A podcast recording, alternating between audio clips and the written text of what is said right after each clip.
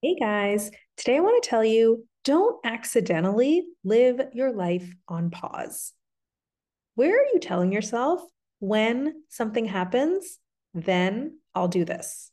For example, when I get into a relationship, then I'll move into a better apartment. Or when I quit my job, then I'll figure out what my passion is. Or when I move to a new city, then I'll make new friends. Or when I get through this week, then I'll feel better. This kind of when then thinking is a surefire way to live your life on pause. Always in transition, always in limbo, always waiting for your real life to begin. And I don't want you to do that because your life isn't on pause. Your real life is happening right now in front of you. So every time your brain gives you some when then thinking, stop and ask yourself, how can I do that right now? Now, your brain might tell you that it's impossible. And I want you to tell it in response, okay, but first we have to prove it. Test it out. Try a bunch of ways and avenues and experiments. If it's really impossible, prove it impossible.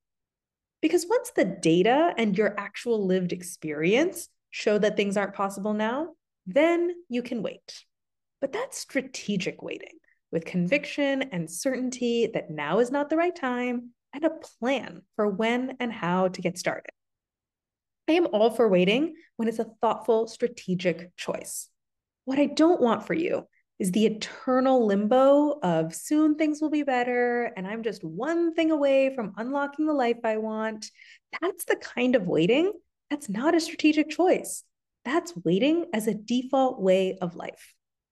Because the real question you have to answer when you're building the life you want is not how do I just get through this current period until conditions are finally right and I can have what I want?